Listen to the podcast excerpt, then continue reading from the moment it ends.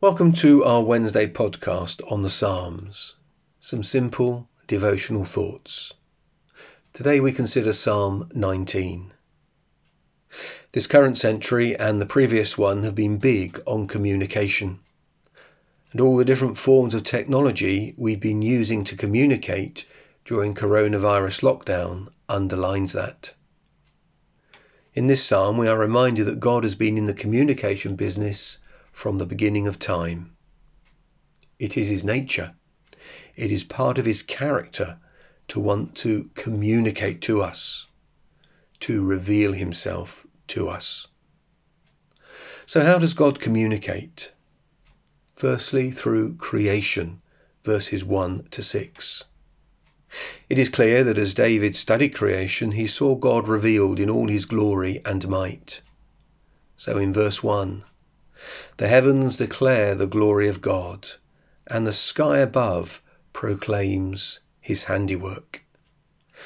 The broad expanse of the sky, the moving majestic clouds, the sun and moon, the stars beyond number, all reveal one more glorious and powerful than we can ever imagine. This revelation from the skies is non stop. In verse 2, day to day pours out speech, night to night reveals knowledge. And in verse 4, it is universal. Their voice goes out through all the earth, and their words to the end of the world. As C. H. Spurgeon says, all men must hear God's voice in nature if they are only willing to do so. Very especially for David, the sun in the sky reveals God. In verse 5 and 6, the sun is like a strong man as it runs its course and as it makes a steady circuit from one end of the heavens to the other. The sun is clearly stronger than anything else David knew, but that makes its creator even mightier. In these first six verses, when David mentions God, it is once and in verse 1. The Hebrew word in that instance is El, and the word El comes from a root word meaning might, strength, power. So David is clear that creation reveals God to be a God of strength and power. Secondly, God communicates through what is written down. In other words, the scriptures. Verses 7 to 11. In these verses, David notes the scriptures' varied forms law, testimony, precepts, commandment, rules. He acknowledges that the scriptures have immense value, as verse 10 says. More to be desired are they than gold, sweeter also than honey. He acknowledges that the scriptures have great benefit. In these verses, they revive, give wisdom, give joy, give enlightenment, and give warning and he acknowledges that the scriptures are utterly reliable and trustworthy.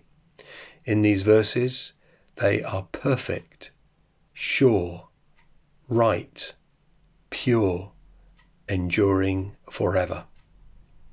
This is a much more intimate revelation than that of creation. And with the shift in focus from creation to the scriptures, there is a shift in the word used for God. In the Hebrew, David uses the word Jehovah, translated in our English Bible as Lord in capitals. And he uses it six times in three verses. Jehovah denotes God's covenant relationship with his people. David considers that God revealing himself in the scriptures is a God who has an intimate, committed relationship with his people. The scriptures left none of David's sins, conscious or unconscious, hidden. And in verses 12 and 13, he prays against both types of sin. And in verse 14, he prays that God will give him, David, a desire to please God. What a revelation of God! Strong, mighty, powerful, yet in a committed relationship with his people. It is no wonder David finishes with, O Lord, my rock and redeemer. Join me on Friday for Psalm 20.